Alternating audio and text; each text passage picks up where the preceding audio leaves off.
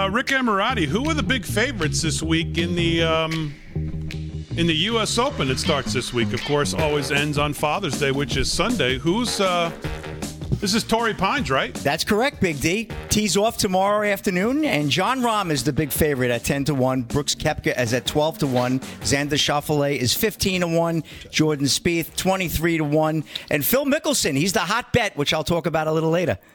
Well, Phil winning two majors at the age of 50 would 51, whatever it is, would be pretty tremendous. So uh, I'm looking forward to that, man. Uh, Paul Nolan's here. Of course, he's going to do the news. He's also, I'm sure, looking forward to the U.S. You know, the, this is the spot where Tiger beat Rocco in the 18 hole playoff, basically with a broken leg. Yeah, that was some. That was some finish that game.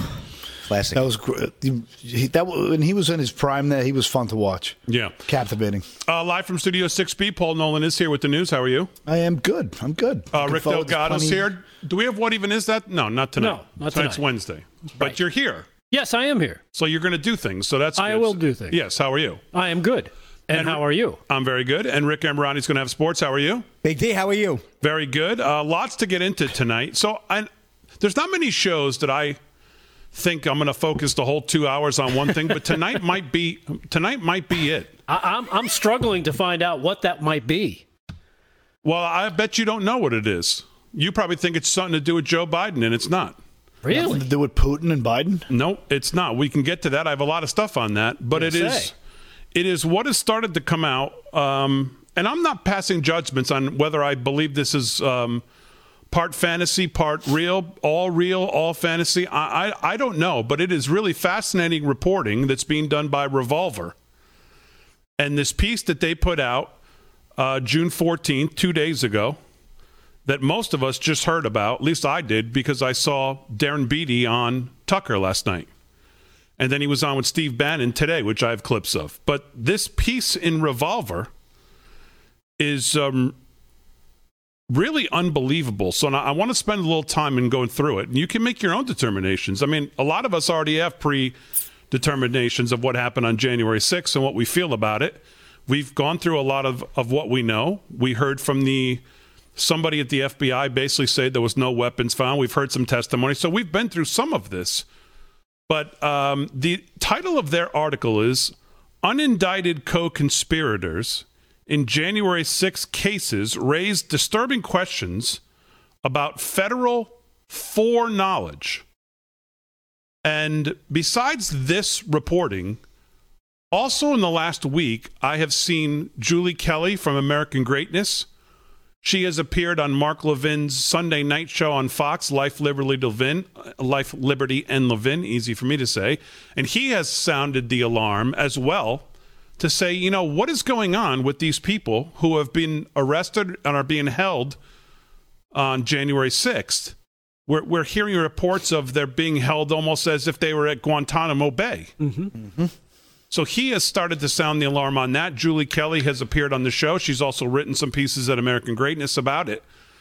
Um, and now you have this that's come out. So January 6th is starting to rev up just a little, a little bit more in different ways than just a, you know, this crazy idea that somehow he started an insurrection, which is, as we've said, is just nonsensical when you look at the actual facts on the ground and what he said and these knuckleheads that went in fine. We we right from the start said either you either you support violence or you don't. We don't. We we said we said it from we said it from the day it happened what they thought they were doing i don't know but having said that we have also shown you video where clearly there is a disconnect because there's clear clear video of the capitol police inviting protesters into the capitol there's there's video of outside of them moving barriers and saying come on Yeah. i mean we've all seen it Waving them in. We've seen it. Yeah, we played it here. so I want to give you a little bit of this revolver piece with some of the video in question and some of the kind of where they're going, where Darren Beattie's going with this. So he says, of all the questions asked, words spoken, and ink spilled on the so-called Capitol siege of January 6th, none hold the key to the entire event, quite like what Senator Amy Klobuchar asked of Christopher Wray.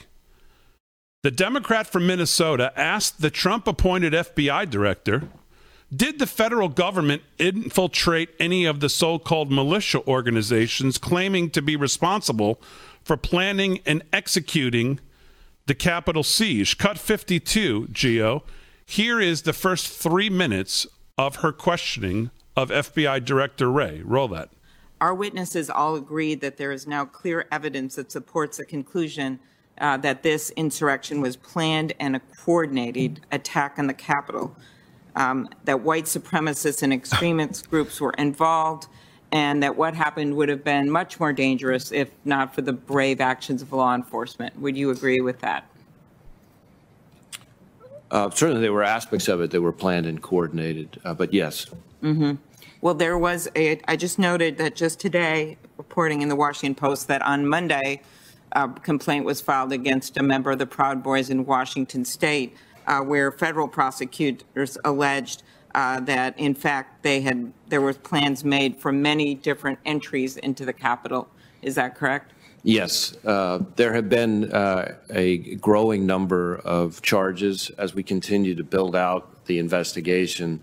Uh, either individuals who are now starting to get arrested that involving charges that involve more things like planning and coordination, or in some instances, individuals who were charged with more simple offenses, but now we're superseding as we build out more of an understanding of what people were involved in. And there were clearly some individuals uh, involved, uh, which I would consider the most dangerous, most serious uh, cases among the group, uh, who did have uh, plans and intentions and, and, some level of coordination. And I think you've arrested now 20 members of that group, or Is that right? I, I, don't. I don't know the number off the top of my head. Well, uh, and so what I was thinking when Senator Graham was talking is that if and they show up, we now know in this complaint with encrypted two-way Chinese radios in military gear, um, that um, you must there must be moments where you think if we would have known, uh, if we could have uh, infiltrated this group or found out what they were doing, and that do you do you have those moments? Absolutely, I will tell you, Senator, uh, and this is this is something I feel passionately about. Uh, that anytime there's an attack, our standard at the FBI is we aim to bat a 1000 mm-hmm. right? And we aim to thwart every attack that, that's out there. So anytime there's an attack, especially one that's this horrific, that strikes right at the heart of our system of government, right at the time the transfer of power is being discussed, you can be darn tootin' that we are focused very, very hard on how can we get better sources, better information, better analysis, so that we can make sure that something like what happened on January 6th never happens again. Back to the article. Christopher Wray is able to uncomfortably weasel his way out of answering the question directly, partially because Klobuchar does him the courtesy of not asking him the question directly. Klobuchar, as you heard there, instead asked the FBI director if he wishes he had infiltrated the militia organizations allegedly involved in January 6th, assuming from the outset that there was, in fact, no infiltration, thereby providing the FBI director an easy way to avoid addressing the question one way or another. He says Revolver News is willing to address the matter directly in the following three questions. Number one, in the year leading up to January 6th and during January 6th itself, to what extent were the three primary militia groups, the Oath Keepers, the Proud Boys, and the Three Percenters, that the FBI, DOJ, Pentagon, and Network News have labeled most responsible for planning and executing a capital attack on 1 6 infiltrated by agencies of the federal government or informants of the said agencies? That's question one. Question two exactly how many federal undercover agents or confidential informants were present at the Capitol or in the Capitol during the infamous siege and what roles did they play? Merely passive informants or active instigators? And then, number three, finally, of all of the unindicted co conspirators referenced in the charging documents of those indicted for crimes on January 6th, how many worked as confidential informants or as undercover operatives for the federal government, FBI, Army counterintelligence, etc.? From now on, all discussions of January 6 must give way to a laser like focus on these questions above, with an unwavering persistence at obtaining the answers. Uh, just a little bit from this morning, Darren Beattie, uh, Cut 30G, went on with Steve Bannon. Here's the first part of what he said. So, what's the truth about 1 6? Well, I think the key to unlocking the truth about 1 6 it's not any discussion about Antifa. It's not any of these side discussions. It's very, very simple. The question that unlocks this is this Was 1 6 the result of an intelligence failure, which is the official story now? That's why they just couldn't stop the violence. Or was 1 6 the result of an intelligence setup? Or formulated differently, a counterintelligence success? And this question can be formed precisely as the following To what extent the FBI, Army counterintelligence, Joint Terrorism Task Force, any of these associated counterintelligence agencies, to what extent did they infiltrate the big three militia groups most closely associated with 1 6? Proud Boys, Oath Keepers, Three Percenters. Further, to what extent, when you look at the unindicted co conspirators in the January 6th case, how many, if any, are unindicted on account of a prior relationship with the federal government, either as an informant or an undercover operative? Because if there was substantial infiltration of these groups, that would have meant that the government knew that there was potential for chaos and they did nothing to stop it. Whereas just months earlier, they thwarted this so called kidnapping plot in Michigan. So if they knew, why didn't they thwart this? Why did they sit back and let it happen? And perhaps more disturbingly, if these co conspirators are in fact informants or undercover agents, if any of them are, these are the senior people in these militia groups, then it looks even worse. It looks like a giant entrapment scheme by the federal government itself. Okay, so there's the first part. Um, quick reaction. I don't know whoever wants to go first, Paul. Well, you know, you know, I felt you know these agent provocateurs have been you know part of these sort of operations for a long time, and I, I just don't know if we could trust anything in our government ever again and I just to me I wouldn't put anything past them at this point. You know, to me when they they told uh, the Capitol Police to stand down, there was a lot of uh, there's a lot of uh, inconsistencies along the way that didn't look like good cop work to me. So, and I, it's hard to believe that uh, that the, the, term Antifa has never come up. They've never yeah. looked at Antifa yeah. or right. all the organized attacks they have on all these uh, places lickety split. So, well, not, not only that, but but the fact that John Sullivan was in there from BLM. All right, more with- more when we come back.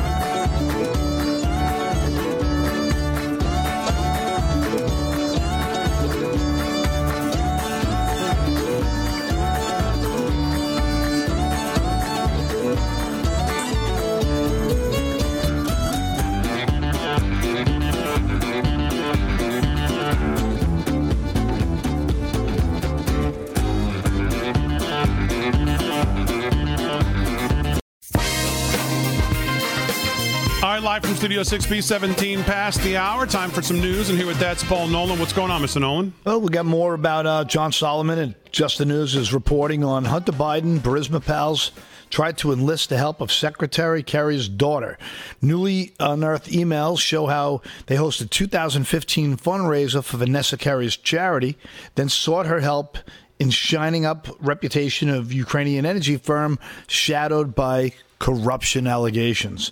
Uh, in the summer of 2015, Hunter Biden and his longtime business partner and now convicted felon, Devon Archer, already had an ace connection to then Secretary of State John Kerry. A third partner in their Rosemont Seneca ventures was Christopher Heinz, the Secretary's stepson. But when Archer and Hunter Biden jumped into business with the Ukrainian energy company called Burisma in 2014, Heinz wanted no part of the firm because of its terrible reputation for corruption. So Archer, the younger Biden and their Burisma cohorts targeted another family member, Secretary Kerry's daughter Vanessa, as they tried to improve Burisma's reputation admits corruption investigations in, in Ukraine, and we're being cheered on by the Obama Biden administration's diplomats in Ukraine. So uh, this story just more and more keeps uncovering here. Uh, yeah, you, and you would figure that we've just barely scratched the surface, as we reported last week with John Solomon on all this Hunter Biden corruption running around the world trying to get paid. Now, and now more things like this are going to come out. Mm. All right, what else? Well, Charles Barkley is uh, is now the victim of cancel culture. Um, he uh, he speaks out now against it. Charles Barkley made a guest appearance on 106.7 uh, The Fan, where he talked about his future. Um, and he mentioned he was looking forward to retirement. He recently said he doesn't plan to work past 60 because he wants to enjoy his retirement. Barkley keeps it simple and entirely honest and says working until you die is stupid and uh, he wants to avoid that at all costs. Um, he he went on to he, this is his actual quote. I, I'm trying to hang on for another couple years until I'm 60, and then they can kiss my. Except, uh, I'm working until 60. I'm not working until the day I die. That is stupid. If I don't have any money by now, I'm stupid, and, I, and they should fire me anyway. But Barkley uh, went on to say, "You can't even have fun these days without these jackasses get, who want to get you canceled and things like that. We've had fun all these years, and now all of a sudden." In the last year and a half, everybody's trying to get everybody fired. They won't even let me talk about San Antonio anymore. I'm always talking about the big old woman down in San Antonio. Remember that? And, uh, that stick has been going on for a long time, and he's so self-deprecating. If you remember, like he'll make jokes. I love going there with those big old women. They make me look small. Yeah. So he, you know, he's always having fun with it. And uh, what's interesting is we'll see if he makes it to 60 because he took a pretty good shot at the TNT executives. Yeah. Yeah. so he may not be there tonight. Never mind by the time he's 60. yeah, well, if they cancel him, the ratings are already struggling. I think they're gonna they'll, they're in for a huge backlash because Barkley's always a breath of fresh air. We talked about him at length when he talked about I think our leaders deliberately pit us against each other and yeah. they they don't care about us. They want to divide us and conquer us. Yeah. Not a lot of guys have the gumption Oh, I caught myself there. You know, to say things like that. Yeah. So I, I, I, love the guy. Yeah.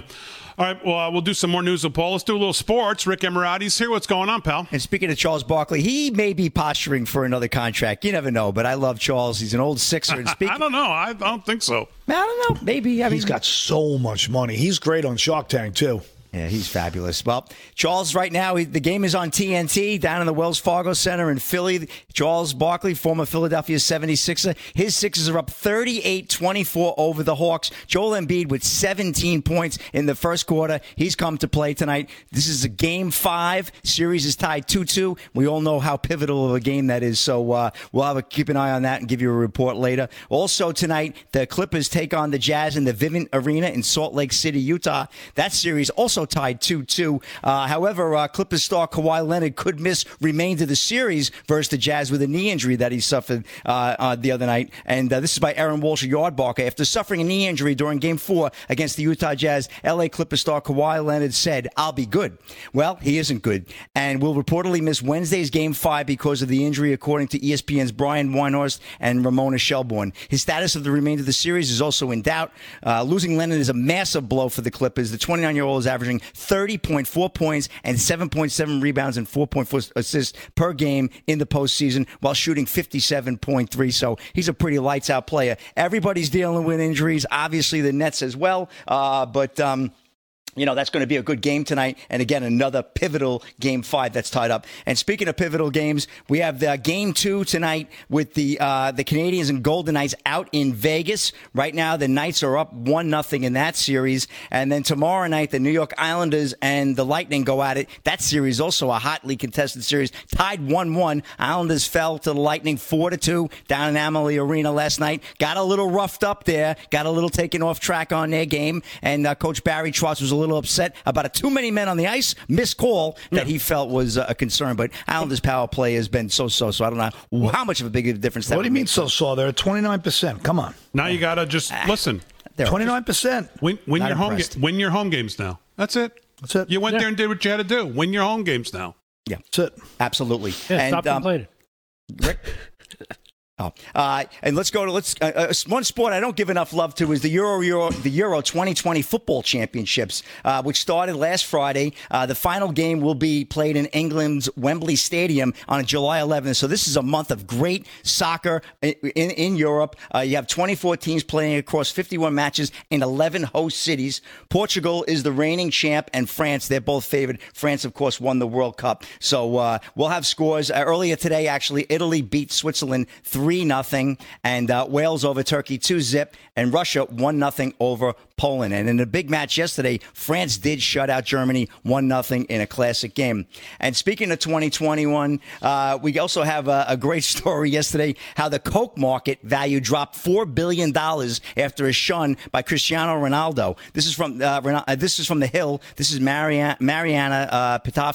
Cristiano Ronaldo's snub of two bottles of Coca Cola at a Euro 2020 news conference overlapped with a $4 billion drop in the value of the beverage giant. The soccer star moved two bottles of Coca Cola away from him during a press conference on Monday, motioning to a bottle of water and saying, Agua. The share price for Coca Cola, which does produce several brands of water, dropped 1.6% from 56.10 a share to 55.22 uh, per share almost immediately after Ronaldo publicly removed the bottles, according to multiple reports. So that's the impact of uh, of a star player. $4 billion is a lot of money. But I mean, the stock is worth uh, you know 252 billion altogether.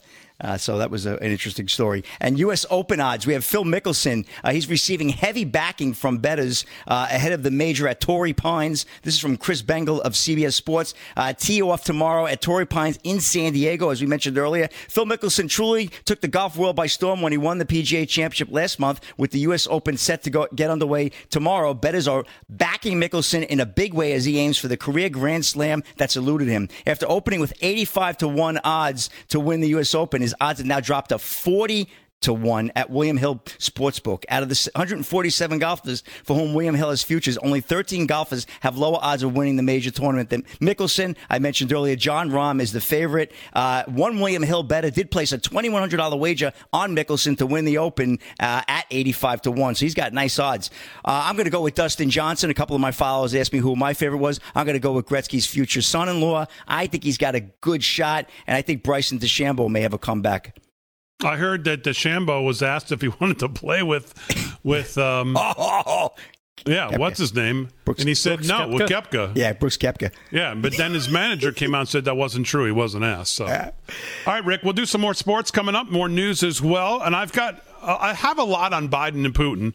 This embarrassment that he was. I mean, I just have so many things. Uh, I don't think I have time for thirty set. The the, the set the stage um, on what this was yeah, we don't have time for this. I'll play it when we get back. But just disaster. I have so much on Biden Putin and his press conference afterwards. His, by the way, his treatment of the press, which I'll show you, which I'm sure a lot of you have seen. If it was the president, if it was President Trump, oh. somehow I don't think CNN would have been taking uh, the president's side as they did today against their own anchor. By the way.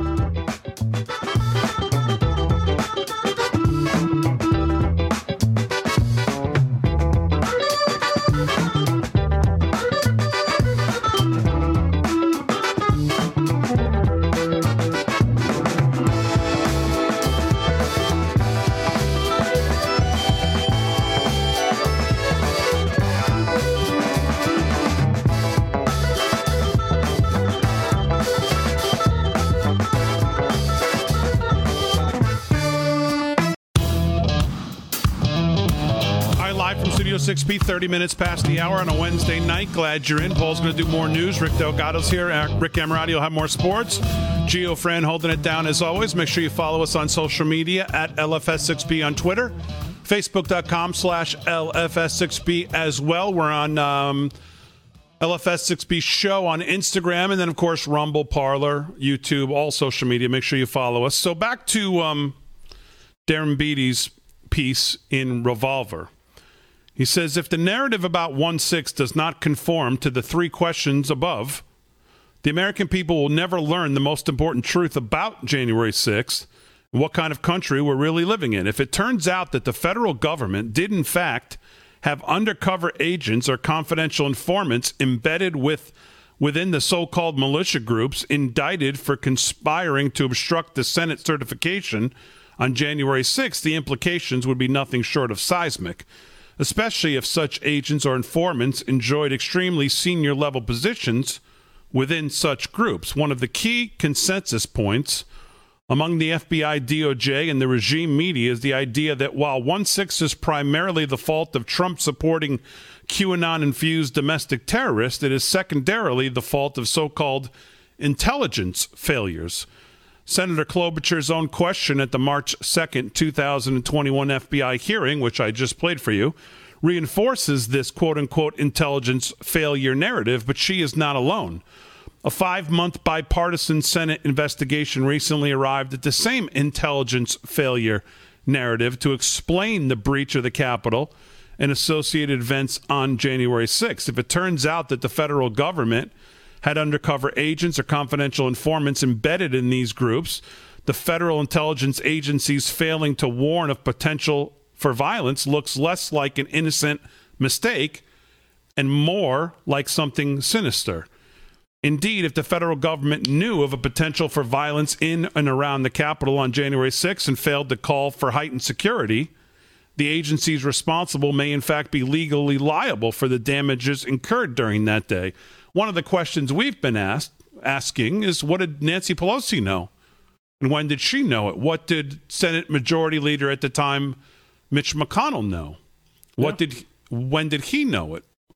But most importantly, what did Pelosi know? That's why she wants this January 6th commission. And as long as she's the first witness under oath, then let's go ahead.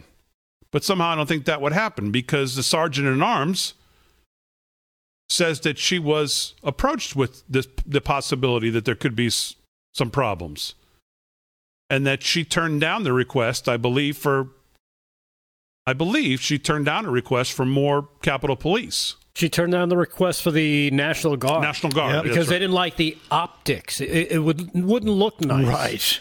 Right. Um, but also, if you remember back when we first found out about this, it was also the uh, the chief of the D.C. Police who ended up resigning a few days later, but has been on record uh, basically saying, "Look, we got we got notified about this a few days early.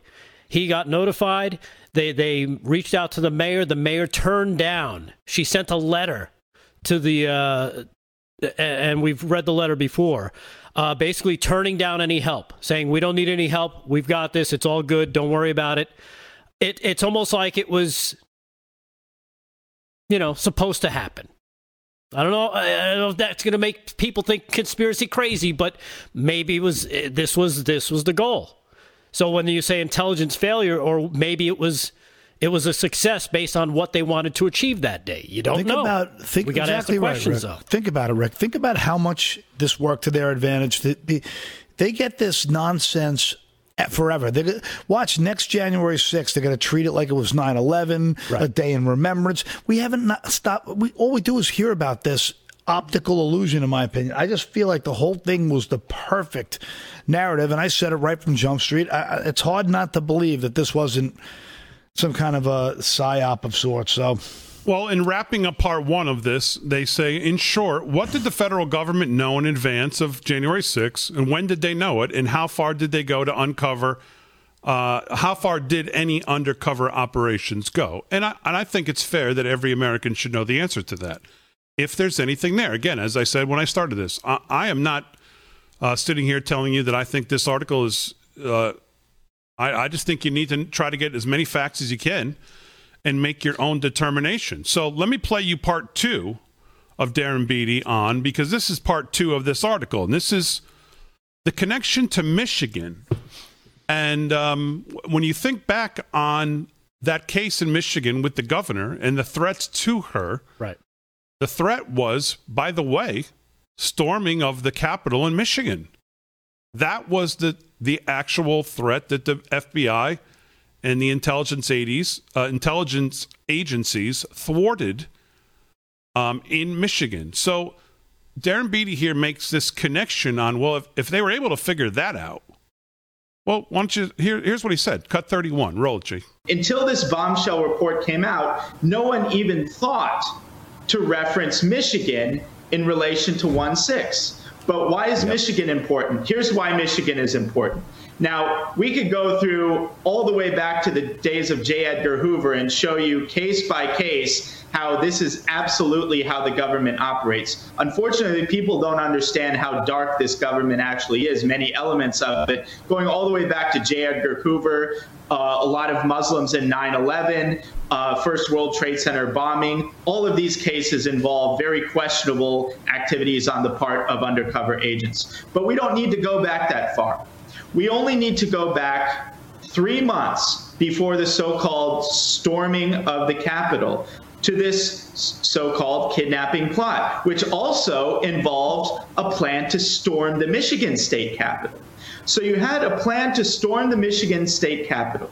You had one of the three main militia groups involved in Michigan as well, the three percenters. The alleged mastermind of the Michigan storming the Capitol slash kidnapping plot is a guy named Adam Fox, who the FBI says is a national leader of the three percenters. So it's the same militia group, a same plan to storm the state capitol, and yet in the Michigan case, out of the 18 plotters, at least five are now known to be either informants or undercover operatives. Five out of 18. That's a remarkable percentage of infiltration. This happened just months before.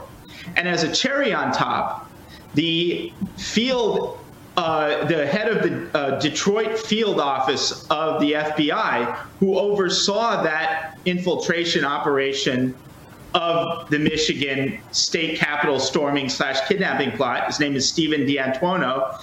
Just days after they arrested these alleged Michigan plotters, Christopher Wray quietly and mysteriously promoted him to the top hmm. post in the DC field office where he went on to oversee the investigation into 1 6.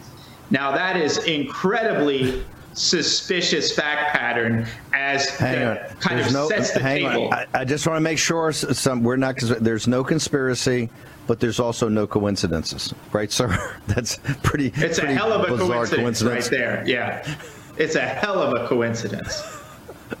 Keep going, sir. Yes. So look, I want to be very precise with this. I'm not even saying this Michigan fact pattern proves anything in relation to 1 6. But if one approaches the 1 6 question with an attitude that our government just doesn't do like things like that, or in the words of Paul Ryan, that's just not who we are, I'm sorry to break it to you, but it absolutely is. And like I said, you don't need to go all the way back to J. Edgar Hoover. This was just months before a plot to storm the state capital of Michigan involving one of the three main militia groups associated with 1 6, where with the same FBI field agent who was promoted after this, after his infiltration operation. It's, uh, it, it, I think, just knowing that helps to really drive home the pressing plausibility of this most disturbing uh, question that we're raising is what the hell happened in 1-6? Was there a similar infiltration operation?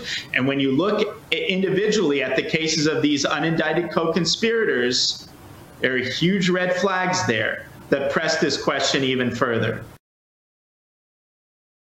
Okay. Whoa. so he says in the article, he says, as crazy as all that sounds, all of that is true.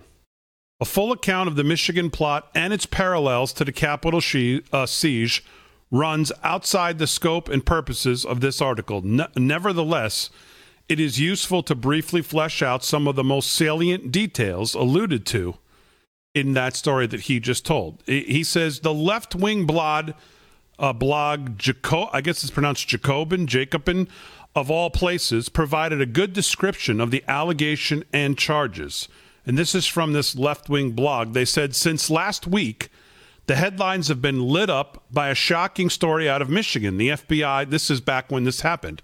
The FBI had foiled a plot hatched by anti lockdown protesters and right wing militia members to kidnap and try for treason Michigan Governor Gretchen Whitmer, who uh, one of the ringleaders called a tyrant B word, B I T C H. According to a federal affidavit in court testimony, the plot involved surveilling Whitmer's vacation home in western Michigan and the surrounding area, procuring explosives and tactical gear to fight off police, taking part in armed training exercises, and even possibly blowing up a nearby nearby bridge.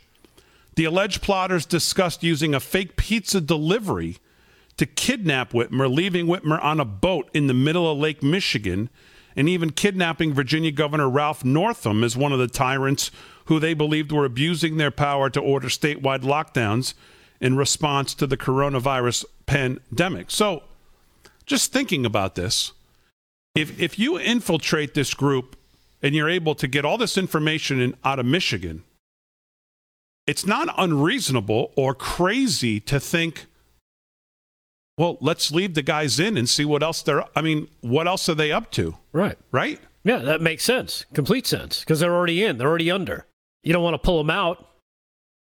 Yeah, I mean, I can't believe the whole group just dissipated after they arrested the ones involved in Michigan. There's got to Right. be there's got to be more than just the the group of people they arrested in Michigan. So if you've got guys in, well, you're not going to pull them out at that point and think, okay, you're going to think, well, let's see what else they're planning or what else they're thinking about or what else they're doing, right? Well, I have a question. What would why would these right wing militia groups think they can make any difference? Any of this could even happen? To me, I, I none of it makes any sense. I mean, it's not like it's not like the the um, Proud Boys have any. You know, to me, like the, the, it's so overblown. Their organization, the whole thing. I mean, they have a the, the president is a black guy. I mean, the whole thing. None of it really makes any real sense to me. What did they have in it? What good would it have done them to destroy Trump's legacy presidency at that point, right then and there? Like, what did they? What would they have gotten out of it? None of it makes any sense. The only one who had a lot to gain out of it was the Democrats and the Marxists. It doesn't make sense. It You're doesn't back. add You're, up. you're back to. You're not in Michigan. You're back to January. I'm back 6th. as January Right. 6th. And and the same thing with Michigan too, though. None of it really makes a lot of sense. Like, what good would have really, you know what I mean? Maybe the Michigan thing, but I don't know. A lot of it just, just doesn't add up to me. They have to have people in there with brains saying, "This ain't going to help. This is going to hurt." Who knows? Maybe the guys who are infiltrating are, you know, kind of pushing pushing them along. You know what I mean? Say, hey, we should try this. Hey, what about this? You guys ever mm. think of this? I mean, we do it in other countries, don't we? Yeah, we do.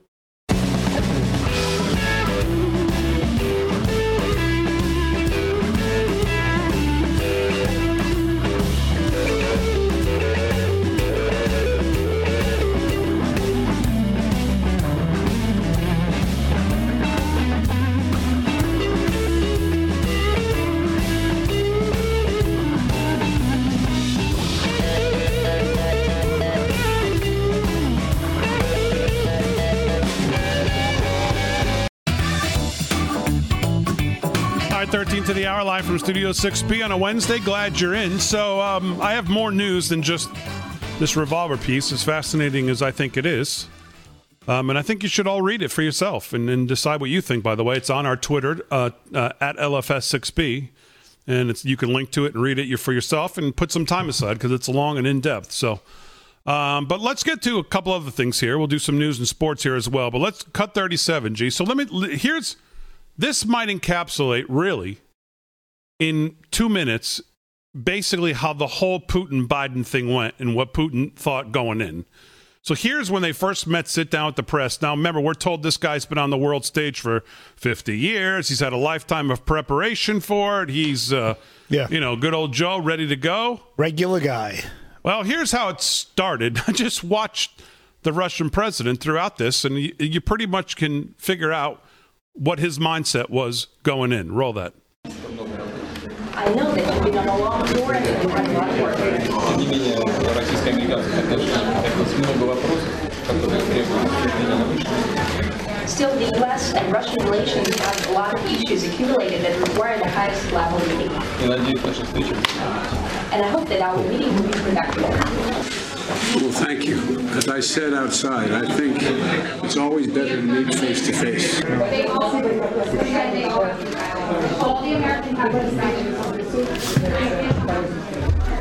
Try to determine where we have mutual interests, that we can cooperate, и то, по каким вопросам мы можем работать вместе. and uh, rational way in which we disagree. А там, где у нас есть разногласия, это мы можем э, сделать все для того, чтобы мы смогли рационально и предсказуемо обсудить эти вопросы. Две великие державы. I'm not sure how this is working. One at a time. Look impressed. Look at this little puppet. I will break him into pieces. I sit here with my legs open for my big manhood. He sit like girly girl. That doesn't look like someone who's too worried about. Um, He was looking at him like, well, this this sock puppet. Joe, it's just, I'm I'm not really sure how this is going to work. Well, well, Joe, the press gets settled usually, and then you you know you don't try to talk over them. But I don't know. So that that pretty, that's that's pretty much set the stage for the rest of it. Which that was the high point in my estimation.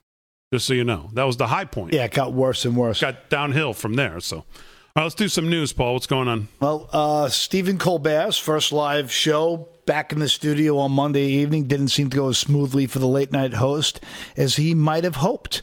This is uh, National Review's article on Jon Stewart, former host of The Daily Show, and nobody's idea of a conservative Republican, endorsed the COVID lab leak theory and mocked those who quickly dismissed former President Donald Trump and Senator Cotton when they raised the possibility. Colbert was taken aback by Stewart's position, facetiously asking him when he began working for Republican Senator uh, Ron Johnson. Snarky comment aside, though, Colbert uh, also speculated that it could be possible that they have a, a, lab in Wuhan to study novel coronavirus diseases because in Wuhan there are a lot of nov- novel coronavirus de- diseases because of the bat population there.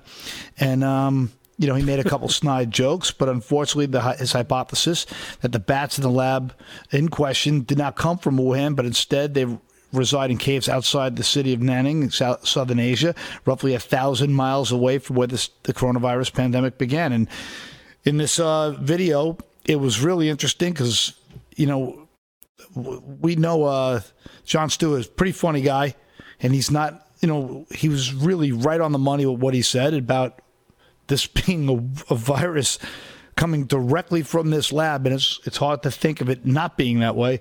And uh, you could see Colbert was so uncomfortable. It was it was really fun to watch.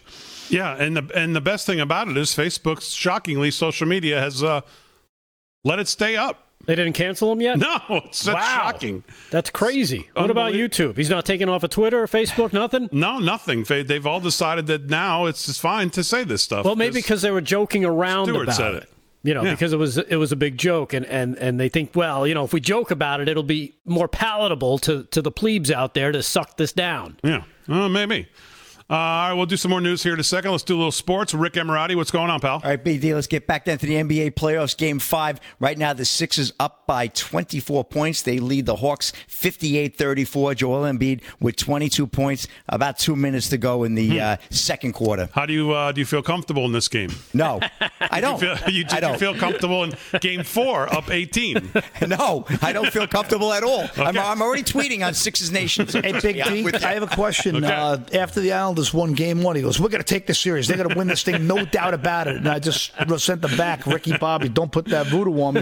Here's what I'm going to say: Sixers are a lock. They can't lose. You got it in the bag. Don't even think about it. Great, Paul. Yeah. Can't wait to get those those season tickets in the UBS Arena. That's going to be called the Dubs Yeah. Arena. DBUS, DUBS. And if, and if they don't win, Paul promises he's going to bring in a purple purple uh, jacket just like you, and uh, he'll wear it for a week. All right, Paul. Uh, a couple of Major League Baseball scores. Big D. Uh, finals earlier today. Cincinnati Reds two to one over the Brewers. Reds have won their sixth straight, so they are red hot. Uh, Cardinals one nothing over the Marlins in Busch Stadium. White Sox eight seven over the Rays. Right now, live action. Blue Jays lead the Yankees two to one, bottom of the sixth.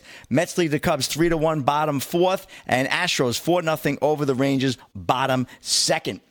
Tiger Woods returns to LA on crutches four months after horrific car crash. This is from Jenna Lemoncelli of New York Post Sports. Tiger Woods is back in LA Four months after the golf icon suffered severe lower right leg injuries in a single car crash in California, he returned to the West Coast on Monday. New photos show Woods, accompanied by girlfriend Erica Herman, making his way into an LA airport on crutches. He sported a black surgical compression sleeve on his right leg, on which he underwent multiple surgeries in February for open fractures to both the tibia and fibula bone as a result of the crash. So Tiger Woods getting out and about. They're not sure why he was in LA. Could be just that he has certain business to take care of uh, because he was in his uh, Jupiter Island home in Florida recuperating rating for the last three months. And boxer Sugar Ray Leonard is seeking $46.5 million for his LA mansion. Uh, this is from Lisa Chamoff, contributor of Forbes Global Properties. Uh, he has a 16,700 square foot home on the market. I think LeBron James may be looking at it. and uh, this is a gated uh, 1.7 acre property, beautiful Palisades, California. Leonard, 65, an Olympic gold medalist and world champion boxer, competed in five different weight classes. I guess, you know, he's at the point now where he says the market's good, it's time to sell. So that's uh, our good friend Sugar Ray Leonard. And, um, uh, let's see. We have uh, uh, uh, Jim Phelan, who coached Mount St. Mary's basketball for 49 years, passed away today at 92. The legendary coach. This is from Emmitsburg, uh, Maryland. He passed away in his sleep, um, and he was again all-time legend at Mount St. Mary's, and you know he'll certainly be missed. He won a national championship in 1960 two and took the team to five trips. And for a small school, that's quite an accomplishment. Uh, and that's a wrap in sports. Big D, back to you. All right, thanks, Rick. We'll do some more news. Um, so I a couple other things to get to here. So Matt, I have um, Paul Gosar, uh, congressman from Arizona, questioned the FBI director.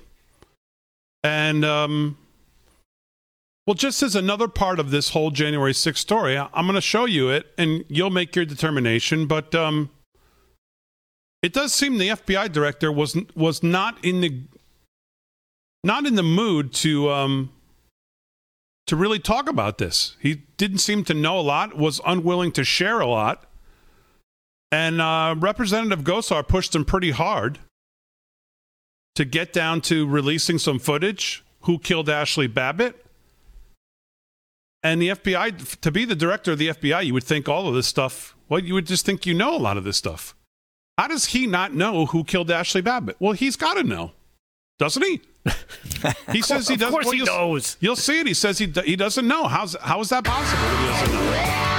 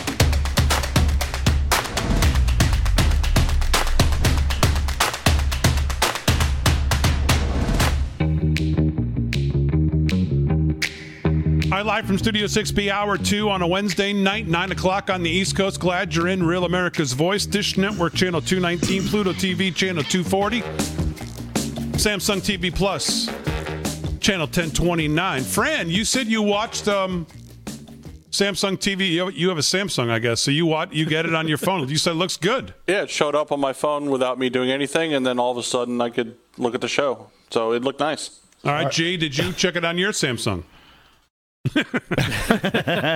he tries to avoid it at all costs. Fran called Samsung and said, "Can we get this off my phone, please?" um, Paul's here with news. Rick Delgado's here. Rick Amirati's going to have more sports. Gio Friend, as always, holding it down.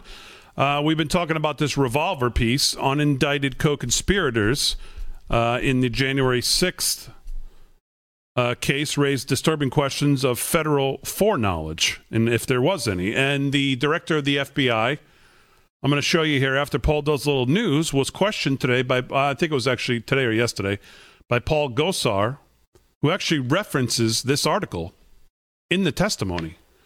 Um, I'll show you that here in a second, but let's do a little news with Paul Nolan. What's going on, Mr. Nolan? Well, President Donald Trump is slated to hold a rally in Ohio later this month to promote a candidate he endorsed for a seat in Congress. Um, this is from uh, his uh, press release. This Save America rally marks President Trump's first of many appearances in support of candidates and causes that further the MAGA agenda and accomplishments of President Trump's administration. The rally is to support Max Miller, who President Trump has endorsed for election in Ohio's 16th congressional district. Max Miller is a wonderful person who did a great job at the White House and will be a fantastic congressman. Uh, Trump said in the statement, uh, Miller, uh, I'm sorry, he's a Marine veteran, son, uh, son of Ohio, and a true patriot. Um, current Rep uh, Anthony Gonzalez should not be representing the people of the 16th district because he does not represent their interest or their heart. Max Miller has my complete and total endorsement. So uh, good stuff there. Yeah, the pre- the former president's going to be a little more, little more out there in the public eye. I think coming up is going to hold some rallies.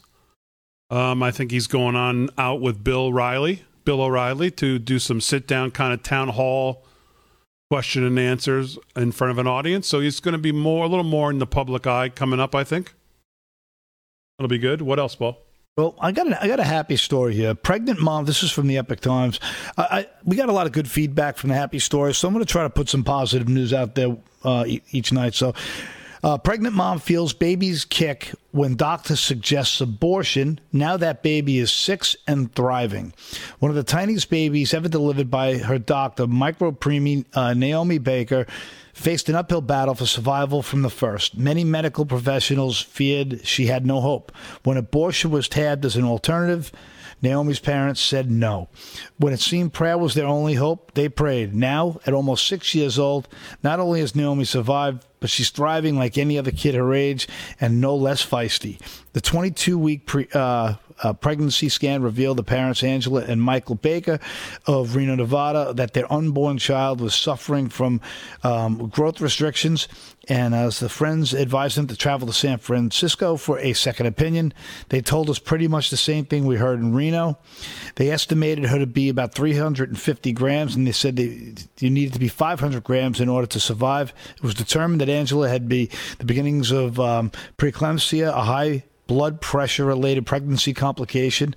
And although she didn't recall the doctors using the word abortion, it was implied. So uh, this is a nice, happy story that this beautiful little girl is, is thriving and smiling and running around doing cartwheels and, and, and kickstands and all this good stuff. So makes me very happy to report on that. Okay, very good. Um, all right, so let's listen to Representative Paul Gosar in a continuation of this story on January 6th. The FBI director was in front, well, was actually in his office, I guess. They did this by teleconference. And this is Representative Gosar's questioning. And, um, well, obviously he either read this article in Revolver, I'm sure he did. Uh, well, just listen for yourself and just and see if you think the FBI director seems as forthcoming as maybe you would think he would have been. Roll that, G. Director Wray, I would like to start by again asking for all the surveillance footage from January 6th and the preceding days to be released to the public. I am told there are thousands of hours of footage. Now, Director Wray, yes or no, would you agree that the public has a right to know the truth and that the information and footage should be made public? Information we produce has to be done in, in coordination with the yes, prosecutor. yes or no? I mean, Well, I don't, sir, respectfully, I don't think it is a yes or no question. Well, okay. We have to so be this- very careful me- to let me protect carry- the integrity of the ongoing cases. Well, And there are I- I- judges I- with very Let me specific recapturing rules. my time here. Democratic members, you just heard of Congress, have made some outlandish allegations about reconnaissance tours and even filed ethics complaints against members, including me, which was recently thrown out. Mr. Wray, would you agree, yes or no, that the video footage is often the best evidence documenting an event? Video footage is often very useful information to document an event. Thank you. Director Wray, do you believe that security footage of a public building, of public officials paid for by public taxpayers, potentially containing exculpatory evidence should be provided to public defenders? Well, I think what information is provided to public defenders in criminal cases should be done under the rules of discovery, uh, which are spelled out and are more complicated than I could cover in the time that we Okay, have here. well, thank you, I appreciate it. Director, now, switching points, can you confirm that no one inside the Capitol on January 6th was arrested for carrying or using a firearm?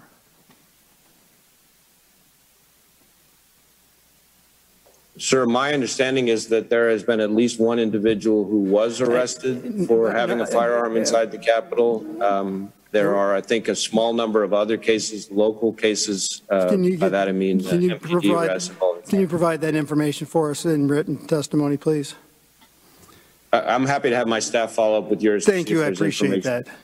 Director Wray, can you confirm that nobody arrested for the involvement in the January 6th riot has been charged with the crime of insurrection? Uh, Sir, as I, as I think I said in response to one of your colleagues, uh, sitting here right now, I don't believe there have been insurrection charges in any of the indictments so I- far, but I, again, with 500 cases, I I want to believe, be sure that I. I believe you're right. little bit of room. Yeah, I agree. So now switching gears again. Director Wray, do you know who executed Ashley Babbitt? Uh, No, I don't know the name of the person Okay, who. so do you agree that Ashley Babbitt was unarmed? N- I- No, I really can't weigh in on the facts and circumstances of that case. As you may know, that was investigated by the uh, DC Metro's Internal Affairs Department with the DOJ Civil Rights Division and the U.S. Attorney's Office, and the FBI Well, was not it's- it's investigative agency. Yeah, it's disturbing. The Capitol Police officer that did the shooting, Ashley Babbitt, appeared, appeared to be hiding, lying in wait, and then gave no warning before killing her. Question again, why hasn't that officer that executed Ashley Babbitt been named when police officers around the country are routinely identified after a shooting? Comment on that case, it's not one that we've been directly involved in, so I really can't agree or disagree with your characterization. Sounds good. Do you approve of lethal force against unarmed citizens, particularly a 110-pound woman with no warning, no use of no uh, no use of non-lethal force prior, and while laying in wait? And a veteran. Not going to try to answer a hypothetical, especially one based on a case that I That just said. I- actually I wasn't really can't hypothetical. That's actually what, what had happened. Uh, changing gears again, Director Wray, the FBI released se- several 30-second video clips of suspected pipe bomber, seeking the public's help to identify him. Two of the video clips begin and end with the suspect already in the middle of the frame. You know how long the suspect pi- pipe bomber was there and which way he exited, but you have withheld that information from the public. The FBI is in possession of the full tapes of the pipe bomb suspect and knows far more than the public about potential identifying details. You have begged the public's help in identifying this pipe bomb suspect. You even offered a $100,000 reward. Why have you not released the full tapes if you're truly intent in, in, to leverage the public's help? Will you commit to releasing the full tapes to the public immediately? Uh, no, sir, I can't make that commitment. I'm very careful about making sure that we protect the integrity of the ongoing investigation. And when we share information with the public while asking for their help, it has to be done very thoughtfully with regard to both the solicitation for assistance as well as, again, the protection of the integrity of the ongoing investigation. Well, I appreciate it. Well, in conclusion, I again urge the Capitol surveillance footage and the truth to be released in order to exonerate the innocent and to provide justice and accountability for those who violated it. I would like to ask for unanimous consent to enter into the record a report from Revolver News regarding infiltration and incitement of the January 6th protest by federal officials. Without objection. I thank the chairwoman, and with that, I yield back. Yeah. So pretty good line of questioning, and again, very. Um, I mean, I know he's the FBI director, and you know we cannot probably understand the world he lives in, but not not very forthcoming on any of that. It seems to me. No, a lot of political speak. You know, oh well, you know, can't identify, and and it's all garbage. You you know he's lying. It's it's part of his job. He has to because he can't tell you certain things, and we get that part of it. But the fact that you know you, you can't even name the officer, which which if you do a quick, you know, internet search there, uh, Mister Wray, the name is out there. You can find it. It's very easy. I just did. There are pictures of the guy, different pictures with the same bracelet. Um, It's out there. So the fact that he's sitting here six months later saying, "Well, we don't know who that is," is garbage. Along with along with the the bomber thing, which I was going to bring up last hour, but I didn't. We didn't have time to. Is that again with all this footage that they have and all the cameras that they have around that place? They can follow this guy, see where he first comes into view, follow him, trace him along by camera to camera, follow him back. We saw them do this with the uh, Boston bomber at the at the marathon, where they followed they followed the track okay, here he is. We picked him up on this camera. We picked him up over here. That there's two went this way. They can do the same thing with this guy. They will not do it because they can't tell you who it was. Chances are that person is protected.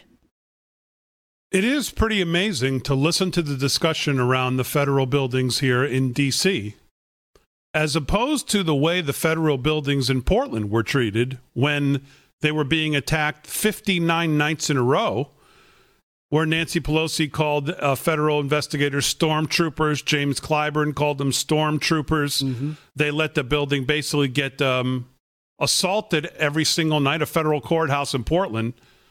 They they really didn't give didn't give a damn about what was going on in Portland. They had no uh, no need to try to protect the well the police station in Minnesota. Well, because according to Merrick Garland, that stuff happened at night, Damon. And there's a difference when it happens during the day and at nighttime. I don't know. I don't know if you realize that when it comes to law enforcement. Yeah, boy, the cloak the cloak is really pulled back on him. By the way, huh? From from the um, from the possible Supreme Court nomination to now a radical um, attorney general. I mean, whew, some of the things that's coming from from from him are, I mean, the, really the, the, the curtain is fully pulled back on, him. All right, live from Studio 6B, I'll read you the um, letter that Congressman Matt Gaetz sent to Director Wray, probably after watching that testimony. We're back right after this. 감사합니다.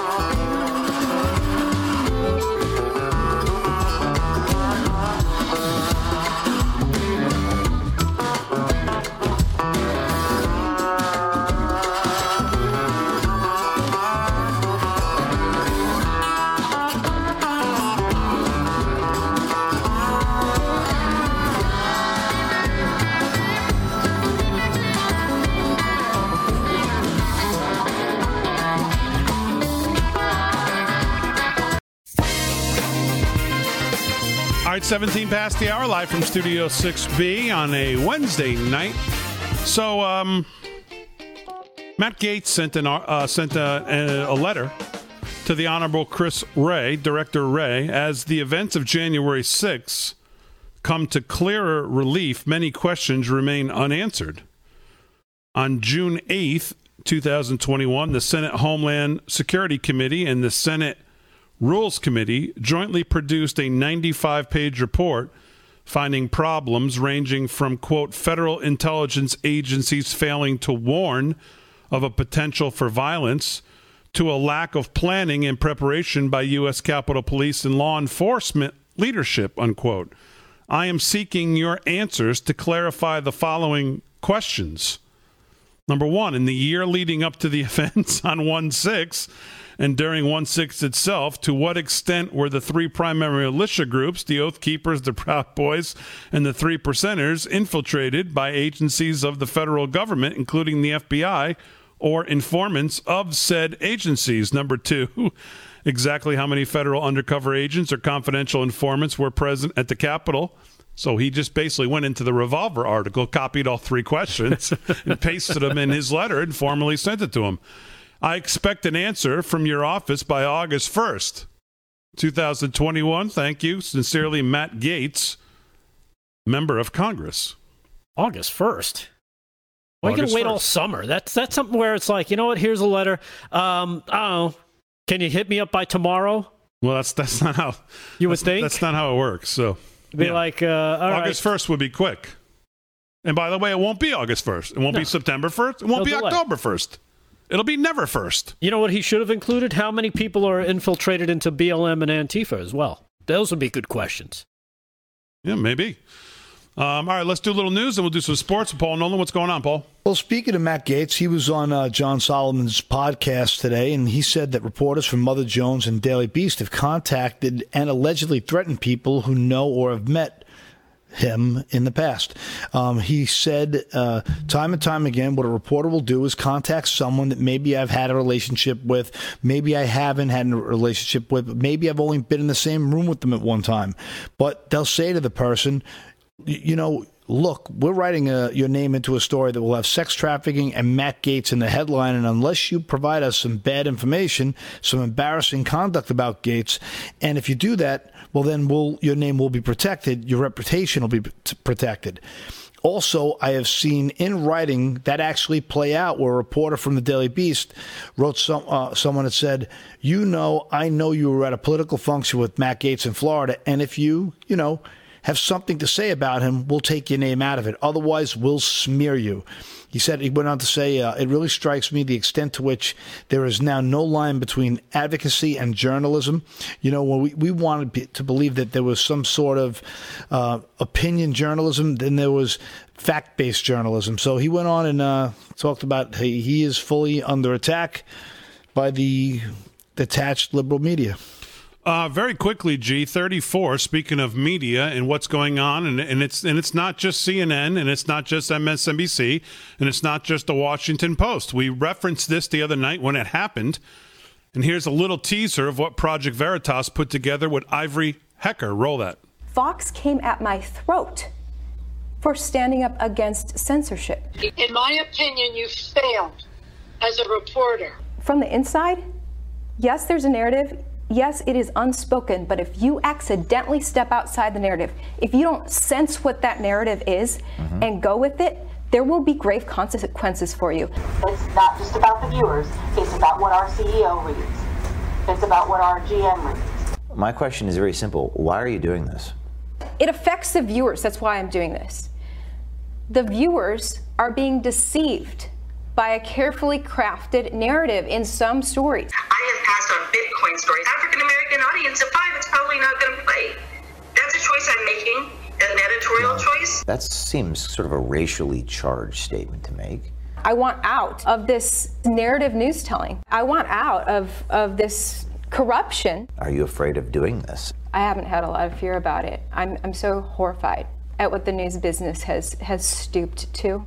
Yeah, that's just 60 seconds of it, but there's about 20 minutes of it. And it's on YouTube and it's on Project Veritas, and you can go watch it. It's pretty unbelievable. Some of what she captured being told by these Fox executives. Yeah. So it's Amazing. going on everywhere. It's going on everywhere. So. All right, let's do a little sports here with Rick Emirati. What's going on, pal? At Big D. Well, five Major League Baseball games in action right now. Yankees lead the Blue Jays three to two in the top of the eighth. Uh, Mets over the Cubs six to one, bottom sixth. Indians lead the Orioles eight five, bottom sixth. Braves trail the Red Sox 6 3, bottom fifth, and the Astros are leading the Rangers 5 to 1 at the end of four.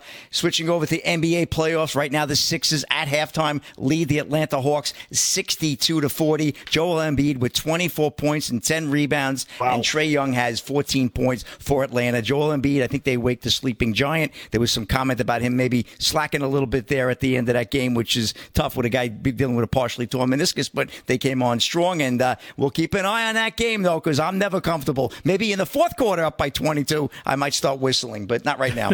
uh, and just underway at the T Mobile Arena in Vegas, Golden Knights and Canadiens, game two with the Knights up one zip in the series. It's nothing, nothing. Like I said, it's about four minutes in, so no update there. Uh, and I have a story real quick. Really sad. Adults fight at Eastern Kentucky T-ball game. Charges are possible. This is from Jeremy, Jeremy Chisenhall of the Lexington Herald Leader. Things got ugly at a T-ball championship game in Eastern Kentucky Monday when parents and coaches got into a fight and now involved could face criminal charges. Video of the incident shared on Facebook shows more than a dozen adults on the baseball field, some of who were shouting obscenities at each other. It is really sad these kids that played hard all season and put their hearts on that field didn't get to finish their championship game because adults wanted to act like this. Uh, this is from Destani Renee Knox, uh, who wrote in a Facebook post. Stanton police called the incident a dispute between adults and said investigators investigators were working on understanding the events that led to this incident. Stanton Police Sergeant Ian Morton told the Herald Leader Tuesday that police are still speaking to witnesses and ma- taking statements. It is possible that people involved in the altercation could be prosecuted. And I just wanted to bring this to light. How ridiculous can parents be with sports? We've talked about this on the show before, and I mean, living vicariously, but getting out there, I couldn't even do the video because they were cursing and screaming and fisticuffs. T-ball. I- I think- it's there four or five. Yeah. I, I think uh, this is another question for Christopher Wray. See if anybody was uh, infiltrated I was, in the parent. I was just going to say, I wonder if the FBI infiltrated the old T-ball right, stadium there. and let it happen. Yes, Hmm. exactly. And uh, that's a rapid sports big data for this segment. Well, you know, we've talked about these parents. Yep. Um, and I've seen it firsthand. I mean, Oh, me I've too. seen it firsthand at 14 year old basketball. 14, you- forget T ball. I mean, that's that's just unspeakable. I mean, even at 14, 14 year old basketball. Now it's pretty high level basketball, travel premier basketball, but still, they're 14 years old. I've I've seen it at town girls softball, and I I, kid you not. I mean, this is where I coach. I mean, I coached uh, girls softball and boys lacrosse for a long time, and I don't miss the parents one bit. I cannot believe some of the behavior I've seen amongst parents of 10, 11, 12, 13, 14 year old kids. I mean, and this is just town, equitable, where everybody gets to play. It's not like travel blood and guts where the reality is your kid's on the bench because he's not helping the team win. You know, uh, it, this is like everyone plays, and people go crazy. It's just, com it's just Crazy. It's insanity. It is, no question. I, I've saw I saw two mothers threaten each other that they were going to see each other in the parking lot at a 14 year old basketball game. fight. And then I saw because one of our kids was just eating the other team up. The mother put her foot out on the court and tripped Are you him serious? going up the Are you- court. oh. And almost got into a fight. And, and the kid's dad was able to keep his composure. The kid was okay, didn't get hurt, but still, Oh, I, it's just, it's insane. Was she wearing like These Jimmy Choo helicopter shoes? parents who live through their kids, who never played sports on any level, and now have to live through their kids, and it's just out of control. Yeah, we call them first jockers. The first jock strap they ever bought was for their kid. That's another way to think about it. really thought about it that way. First jockers. Okay, good. There you go. Get it.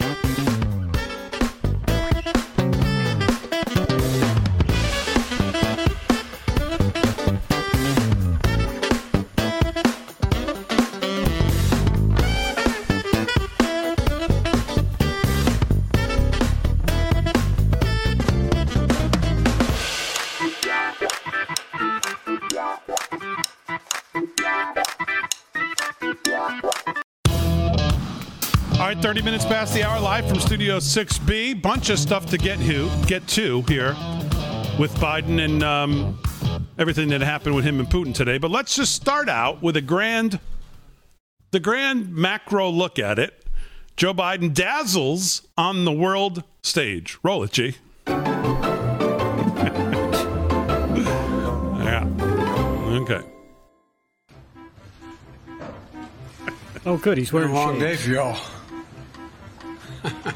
Anyway, uh, well, I just finished the uh, the last meeting of this week's long trip, uh, and I know there were a lot of hype around this meeting. We're uniquely a product of an idea.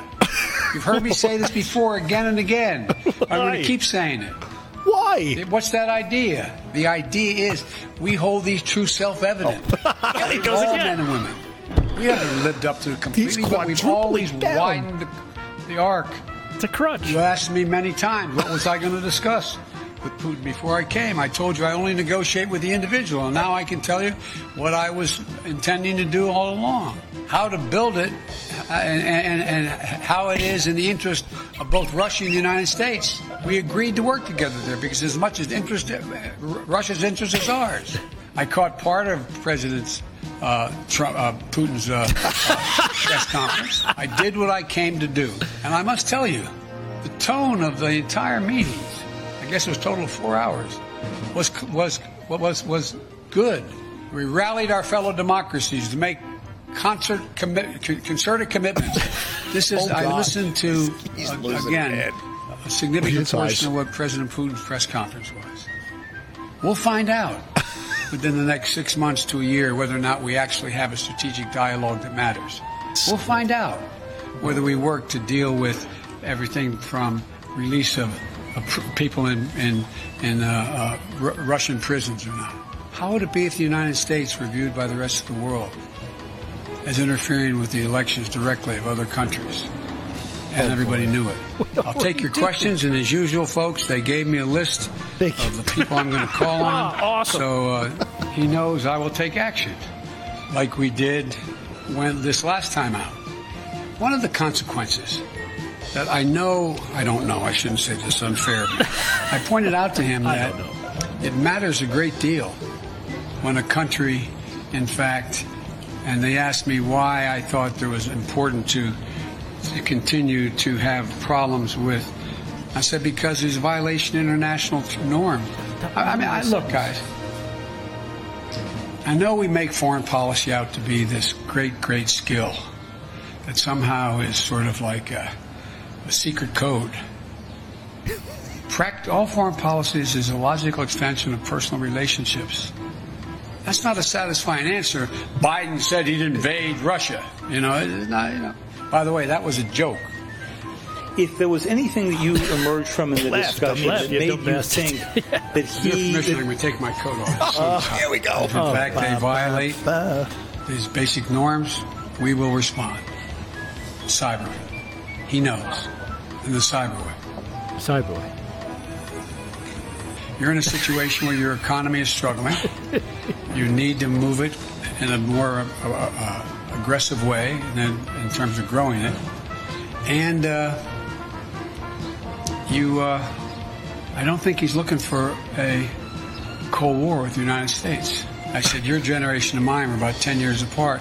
This is not a kumbaya moment, as they used to say back in the 60s in the United States, like, let's hug and love each other. As we got through, when we brought in the larger group, our, our defense, our intelligence, and our foreign, well, our, my foreign minister was foreign minister. My secretary of state was with me the whole time, and uh, and so it was. Uh, it was kind of after two hours there, we looked at each other like, okay, what next?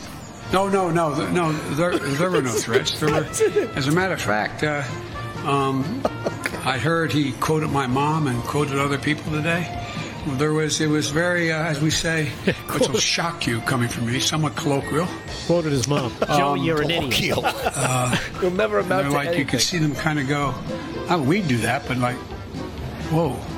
President Putin said he was satisfied with the answer you, he, about your comment about him being a killer. Uh, could you give us your side on this? What did you tell him? He's satisfied. Why would I bring it up again? Hello, Mr. You want to go in the shade? You can't. Can you see? This is not about trust. It's about trust.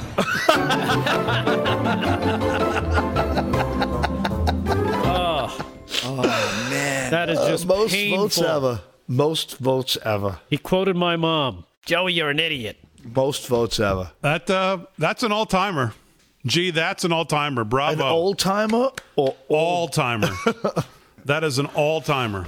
Yeah, Alzheimer's. I agree. Could be some of that too, but um, well. And by the way, wow. As I said, it, it all it, it went downhill from there. No. Oh yes, No, no, it no. did. Couldn't have got worse than Come that. on. that was Um, rock bottom. Please. Okay. Here it is. Roll it. Why are you so confident he'll change his behavior, Mr. President? Yeah, I'm not confident changing behavior. What the hell? What do you do all the time?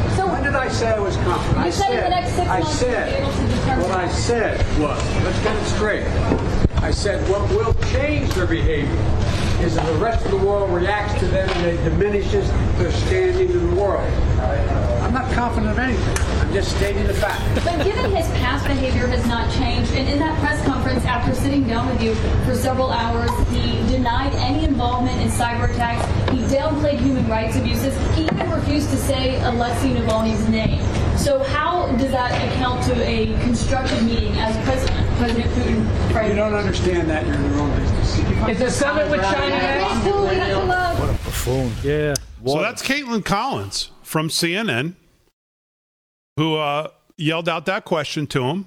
It's a legitimate question as as he's leaving, and he turns around and says, "Who the hell? What what does he say, G to her? Who the hell are you, or what the hell do you do all day?" Yeah. Um, something like that. It was maybe less intense, but uh, something along those lines. Can you play it again? Now, I'd like do to you- hear the opening insult. Do you mind? Is it a, Go ahead, G. Play play that one more time. What he says as she yells it to him. Why are you so confident he'll change his behavior, Mr. President? Yeah, I'm not confident changing behavior. What the hell? What do you do all the time? So when did I say I was confident? I said what do you do all the time? Yeah, yeah, what the hell? you- What do you do all time? God forbid you question me, your Lord. Now, do we have him at the uh, arriving at the plane, G? Okay, so can't get here, so after that, he goes uh, to Air Force One to depart Geneva to come home, and the press is there on the tarmac right before he's supposed, about to hopefully not fall up the steps, which I don't think he did, which is good. Uh, he walks over to the press gaggle there, and this is what he says. Roll that. What concrete evidence do you have from No, these three not it. hour, three plus hours not- that, that suggests that any movement has been made? And I don't know. I don't. I don't mean that. No, to be no, a, no, not- no, I know, to be a but you, you're all. question. Look, to be a good reporter, you got to be negative. You got to have a negative view of life. Okay, it seems to me the way you all. You never ask a positive question. Why, in fact, having agreement? We'll find out. We have an agreement to work on a major arms control agreement. I started working on arms control agreements back all the way during the Cold War. If we could do one in the Cold War, why couldn't we do one now? We'll see. We will see whether or not it happens. But what do you, I mean, the thing that always amazed me about the questions, and I apologize for having been short on this before. If you were in my position, would you say, well, I don't think, man, anything's going to happen. It's going to be really rough. I think it's going to really be bad. You guarantee nothing happens. You guarantee nothing happens. Okay, so just you can you can stop it. G. He's insane. What, when he walked over before he stood there, and he, he walked over and he said, "I need to apologize to my last questionnaire," and he asked who it was, and they told him who it was, and he said, "I need to apologize. I shouldn't have been so short and such a wise guy." So he played the wise guy card again, that he was being a wise guy, Right. and and there's the press, and they're all just smiling and the idea. And so then he goes on to say that what we saw in the clip, which is just as asinine, because for him to say, I mean, there they are all smiling and drooling over him, and for him to say, you know, you always ask that. They're asking what kind of ice cream he got, how many scoops he got all every day that he's out and about. Well, what is he talking about? This guy gets softballs all day long if he gets questions. All day, every day. So he so he came over and tried to apologize to Kaitlan Collins, which she wasn't there, I don't think, because he asked who it was, and he said, "Oh, I have to apologize to my last questionnaire. I shouldn't have been such a wise guy." And then none of them said anything, impressed him. Like, well, you know, hey, if, uh, if this was the former president, we would have been writing 900 stories for the next four days about it. So CNN actually brought it up. Uh, Jeff Zeleny was on Cut 32G. He was on with Wolf Blitzer after this happened. And here's what here's what they thought of it. Roll it. You, you, you've spent a lot of time uh, covering this president, uh, uh, also when he was vice president, also when he was a senator. What did you think? That was classic Joe Biden in both respects, snapping at Caitlin for asking a perfectly legitimate question. Okay, stop we it for a saw second. That's classic Joe Biden in both sense. What about like defending your reporters? What this if this you think it would have been? Oh, that's just classic Trump, you know, Wolf. Art of the deal. You, do you think it would have been that? That's classic Biden. Yeah, that he's a rude, obnoxious a hole. That's classic Biden. Other than that, go ahead. that uh, occasionally during the campaign. I've seen it on Capitol Hill.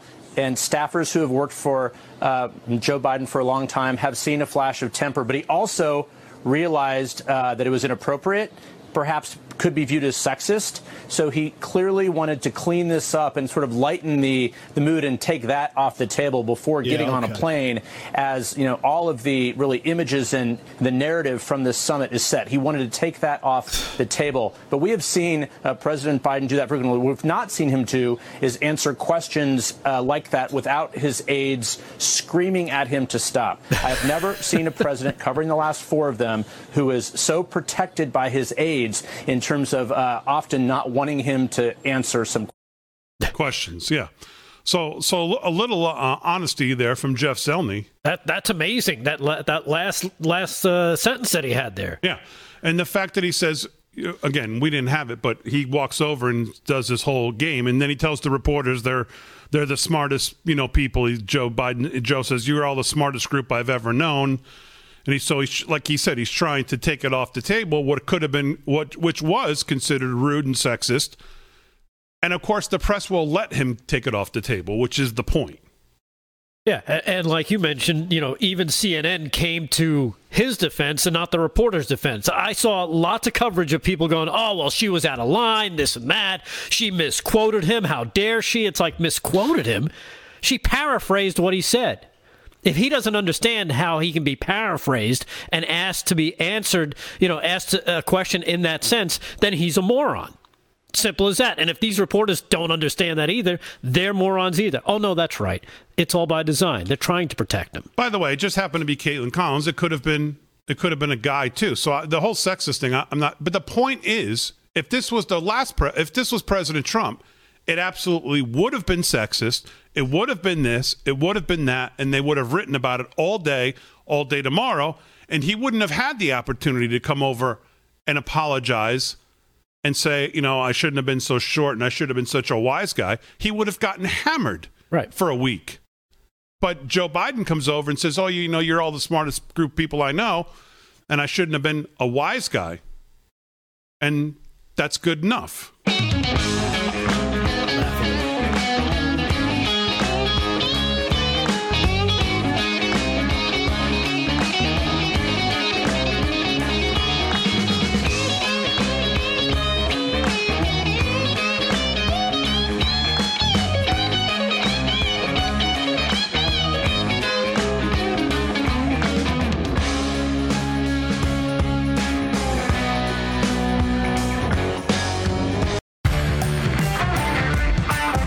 13 to the hour, live from Studio 6B. Hey, I want to let you know Monday, right here, Real America's Voice, 3 p.m. to 4 p.m., The Water Cooler with David Brody, President Donald Trump, in an exclusive interview on with David Brody. 3 to 4 p.m. Of course, David has inter- uh, interviewed the president before, uh, and he does a fantastic job. You interviewed him, I think, last time was actually at the White House, um, and it was fantastic. And he's going to do it again Monday, 3 to 4 President Donald Trump on with uh, David Brody on the water cooler, 3 o'clock Eastern Time this coming Monday um, on Real America's Voice. So make sure you tune into that. Uh, let's do some sports, and here with that is Rick Emirati. What's going on, pal? All right, Big D. Will NHL West uh, Conference semifinals. Right now, the uh, Canadiens have jumped out to a 2 0 lead late in the first period. Joel Armia and Tyler Toffoli scored the goals. So Montreal up 2 0, looking to even that series at one, but they still got a ways to go. And we also have uh, Major League Baseball action right now. Mets lead the Cubs 6 1 at the top of the eighth. Indians over the Orioles 8 7, top fifth. Yankees lead the Blue Jays 3 2, top ninth, try, trying to close that game out. Red Sox and Braves tied at six, bottom six. And in the top of the uh, seventh, it's uh, Astros leading the Rangers five to one. NBA action right now. Third quarter just wrapping up down in Philly. Sixers are up 87 69. So looking pretty good for the Sixers right there. Joel Embiid with 31 points and 11 rebounds. Seth Curry, 7 of, uh, of 11 from downtown with 25 points right behind Embiid. And Trae Young for Atlanta scored 24. Uh, and sticking with the NBA, Chris Paul tested positive for COVID 19. This is from Aaron Walsh of Yardbarker. It was reported earlier today that Phoenix Suns star Chris Paul was placed in the NBA's health and safety protocol. At the time, it was unknown whether or not he tested positive for coronavirus. Later in the day, John Gambadoro of Arizona Sports 98.7 FM reported that Paul did test positive for COVID 19. The 36 year old received the Pfizer COVID 19 vaccine in February, per, per Gambadoro. Uh, Paul will be sidelined indefinitely, and his status for the Western Conference Finals is unclear, according to the Athletics Shams Charania. The isolation period for a vaccinated individual could be shorter than an unvaccinated individual, according to NBA protocol. So that's an interesting uh, point there, because you know the, the Phoenix Suns right now look like the odds-on favorites to maybe take this take this whole thing. They look very strong, depending on what comes out of Utah and LA with the Clippers. Uh, you know, so I don't know. It's it's interesting, but I'd like to find out a little bit more about vaccinated individual versus unvaccinated individual as far as coming out of a protocol in the NBA. I got to look that one up, Big D. That's a that's a that got me going. Um, and I did get an update on the Danish soccer uh, star from Denmark, uh, the gen- gentleman who had cardiac arrest. Uh, I believe that was over the weekend. Uh, Christian Eriksen. Um, he did have a post yesterday on his Instagram paging uh, with a thumb up saying hello, uh, and he's feeling fine right now. Again, he's still in a hospital under observation, but thankfully he is very alert, and uh, you know, plenty of well wishes reaching out to him. So that's the update on him, and I will continue to report on that. Hopefully, you know, he'll be able to uh, get better, and who knows what will happen. Hopefully, he'll be able to make a comeback.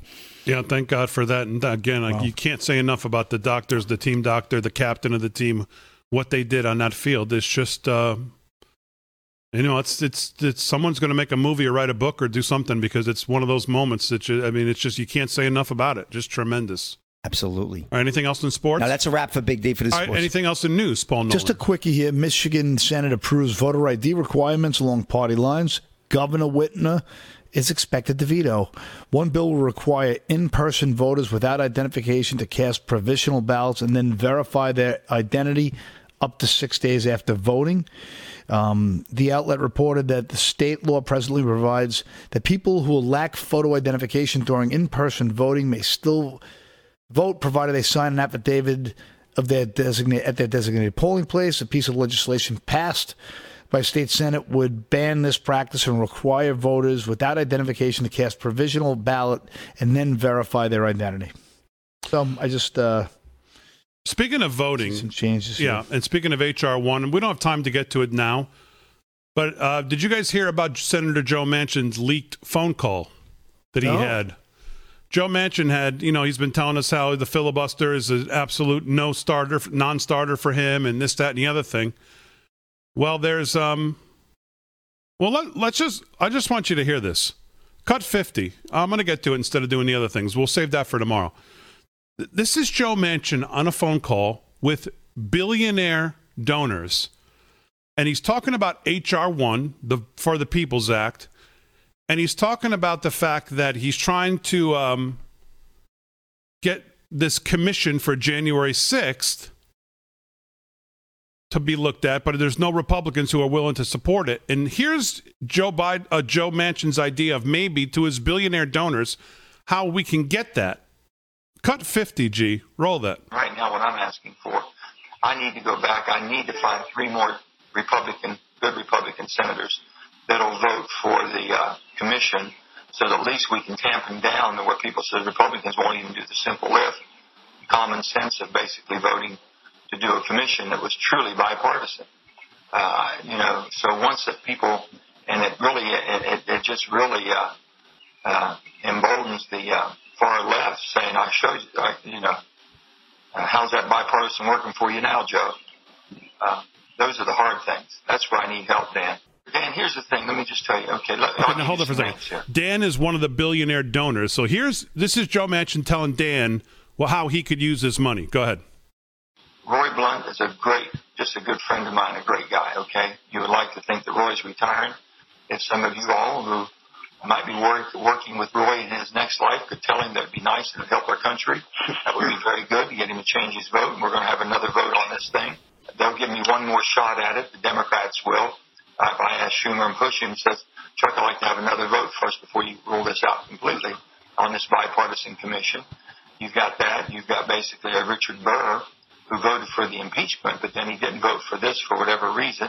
And I know he thought because we're doing all these other commissions, it's not really truly doing a bipartisan commission out of the political realm that we're in right now. And I've got four people. I've got Steve Daines in Montana, I think that someone should be worked on. Jerry Moran Kansas, Richard Burr uh, in uh, North Carolina, and Roy Blunt in Missouri. Uh, we already have seven. Uh, we have seven, including Pat Toomey. They've already voted for it. Six voted for it. Uh, Pat wasn't there, but Pat already indicated he would have voted for it. So we're going to reaffirm that. Anybody that knows Pat Toomey, but if we could go back and show that we've reevaluated, we can do this commission. The only thing I can tell you on that commission, uh, they were having every reason why they weren't going to support it. First of all, it wasn't balanced. Uh, the, the, the, uh, count as far as the people on the Yeah, all committee. right, so that's good in that one. So, so that's Joe Manchin telling his billionaire donors, here's the guys I think we can buy off. Yeah, pretty much. That's what I heard. Roy Blunt's going to retire, and he may need some money in his next life, so maybe we could get to him. I mean, talk. I mean, is that unbelievable? I mean, I guess it's not surprising. This is what happens in D.C., the swamp.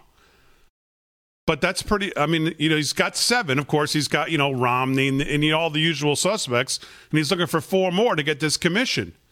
And that way, he says we can kind of tamp down on the whole uh, filibuster. Yeah. It's, it's nice that he mentions uh, future job prospects. Yeah. Wonder what he meant by that. Yeah. And so I have another clip here where he talks about the filibuster. If you think he's 100% a um, filibuster's a non-starter, oh, my good friends, you need to think again. As I told you, if we're putting 100% of our hope into Joe Manchin and Kyrsten Sinema, you better hold your nose while we do it because that is no guarantee. And, well, guess what?